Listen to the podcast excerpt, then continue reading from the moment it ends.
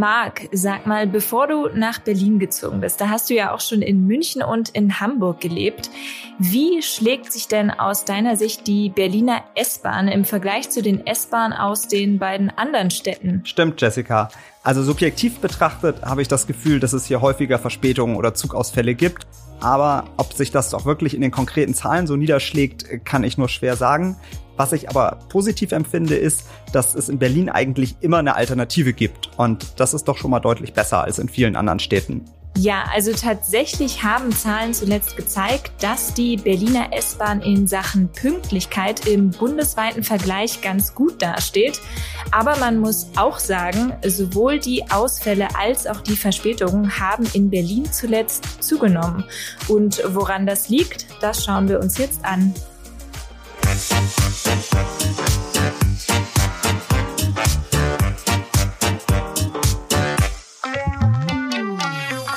Und damit hallo und willkommen zu einer neuen Folge unseres Shortcasts Erklär's mir, ein Podcast der Berliner Morgenpost. Mein Name ist Marc Hofmann. Und ich bin Jessica Hanack und wir schauen jetzt mal auf die Probleme bei der S-Bahn und vor allem auch, was das Unternehmen eigentlich dagegen tun will. Dann erzähl doch mal, wie stand es denn zuletzt um die Pünktlichkeit der S-Bahn in Berlin? Also, laut einer aktuellen Übersicht für 2023 lag die durchschnittliche monatliche Pünktlichkeit bei der S-Bahn bei 93,9 Prozent. Um dir da einen Vergleich zu geben, 2022 waren das noch gut 95 Prozent und 2021 sogar 96 Prozent.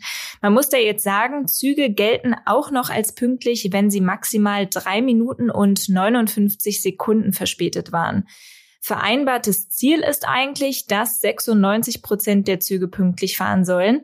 Das hat im vergangenen Jahr tatsächlich keine einzige Linie erfüllt.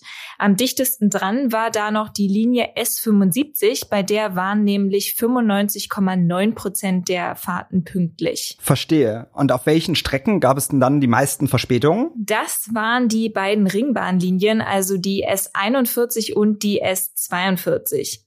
Bei den Linien kamen im vergangenen Jahr jeweils rund acht Prozent der Züge unpünktlich. Dass die Ringbahn da am stärksten betroffen ist, ist aber eigentlich nicht ganz so überraschend, denn das System gilt im Betrieb als besonders herausfordernd. Das liegt daran, dass die Strecke so als Ring eben kein Anfang und kein Ende hat. Es gibt also auch keinen Wendebahnhof, an dem dann Verspätungen wieder aufgeholt werden könnten. Es gibt ja aber nicht nur Verzögerungen. Immer wieder fallen Züge ja auch komplett aus. Wo gibt's denn die meisten Probleme? An der Spitze, also im negativen Sinne gesehen, stand im vergangenen Jahr die Linie S85. Gut 15 Prozent der Fahrten sind 2023 komplett, also auf der gesamten Strecke ausgefallen. Den zweitschlechtesten Wert bei den Gesamtausfällen hatte die Linie S26, danach folgte die S45. Wenn man sich die Ausfälle anschaut, die nur einen Teilabschnitt betroffen haben, dann hat die S2 am schlechtesten abgeschnitten. Dort waren mehr als neun Prozent der Fahrten betroffen. Knapp dahinter folgte erneut die Linie S45. Und um dir hier auch nochmal einen Vergleich zu geben, in den ersten neun Monaten 2023 lag die Zahl der ausgefallenen Züge insgesamt fast 62 Prozent höher als im Vorjahr.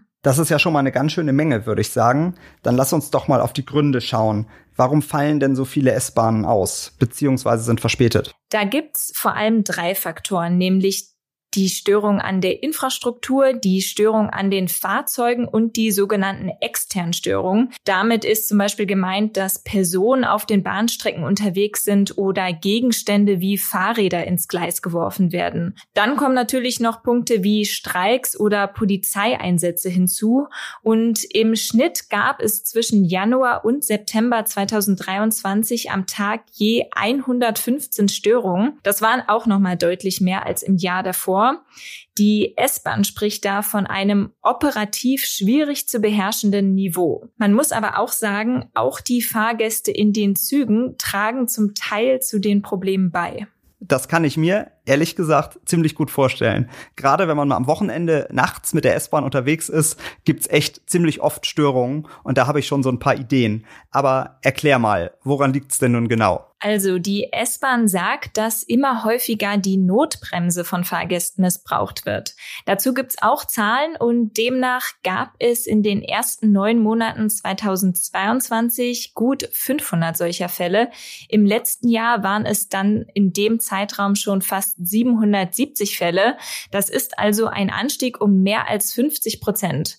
Warum das so ist, ist laut S-Bahn allerdings unklar. Okay, das ist natürlich für die S-Bahn wirklich schwer zu beherrschen beherrschen. Aber welche Möglichkeiten gibt es denn, das Problem in den Griff zu kriegen? Da gibt es verschiedene Ansätze, um die Pünktlichkeit und auch die Zuverlässigkeit wieder hochzuschrauben.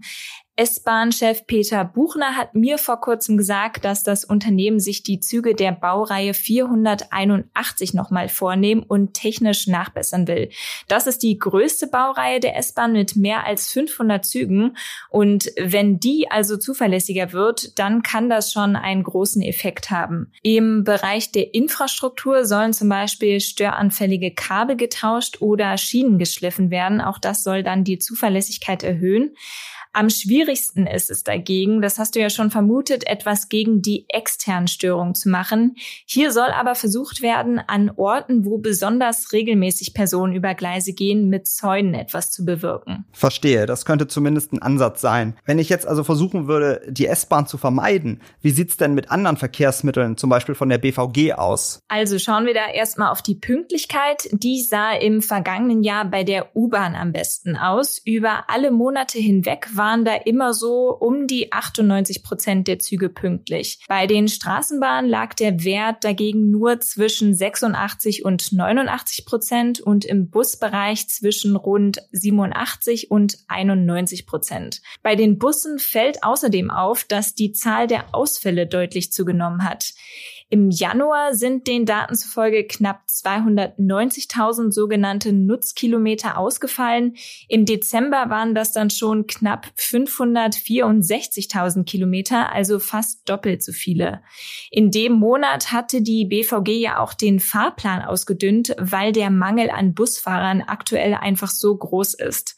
Dazu haben wir im vergangenen Jahr übrigens auch schon mal eine Podcast-Folge gemacht. Die verlinken wir euch nochmal in den Show Notes. Puh, da kommt ja schon einiges zusammen. Mit einem gewissen Maß an Ausfällen und Verspätungen muss ich also ganz offensichtlich leben. Aber wie ich am Anfang schon gesagt habe, ich finde, meistens findet man eigentlich immer noch eine Alternative in Berlin. Also insofern sehe ich den Verkehr in der Hauptstadt eigentlich noch ganz positiv. Ja, also es gibt bestimmt viele Städte und vor allem den ländlichen Raum, wo der öffentliche Nahverkehr natürlich deutlich schlechter ist als hier in Berlin. Trotzdem hätte ich als regelmäßige Nutzerin natürlich nichts dagegen, wenn das alles noch ein bisschen pünktlicher wird. Für heute war es das aber erstmal mit unserer neuen Folge des Shortcasts. Danke fürs Zuhören und wenn es euch gefallen hat, dann lasst uns gern eine gute Bewertung oder auch ein Abo auf Spotify oder Apple Podcasts da. Bis zum nächsten Mal. Tschüss. Thank you.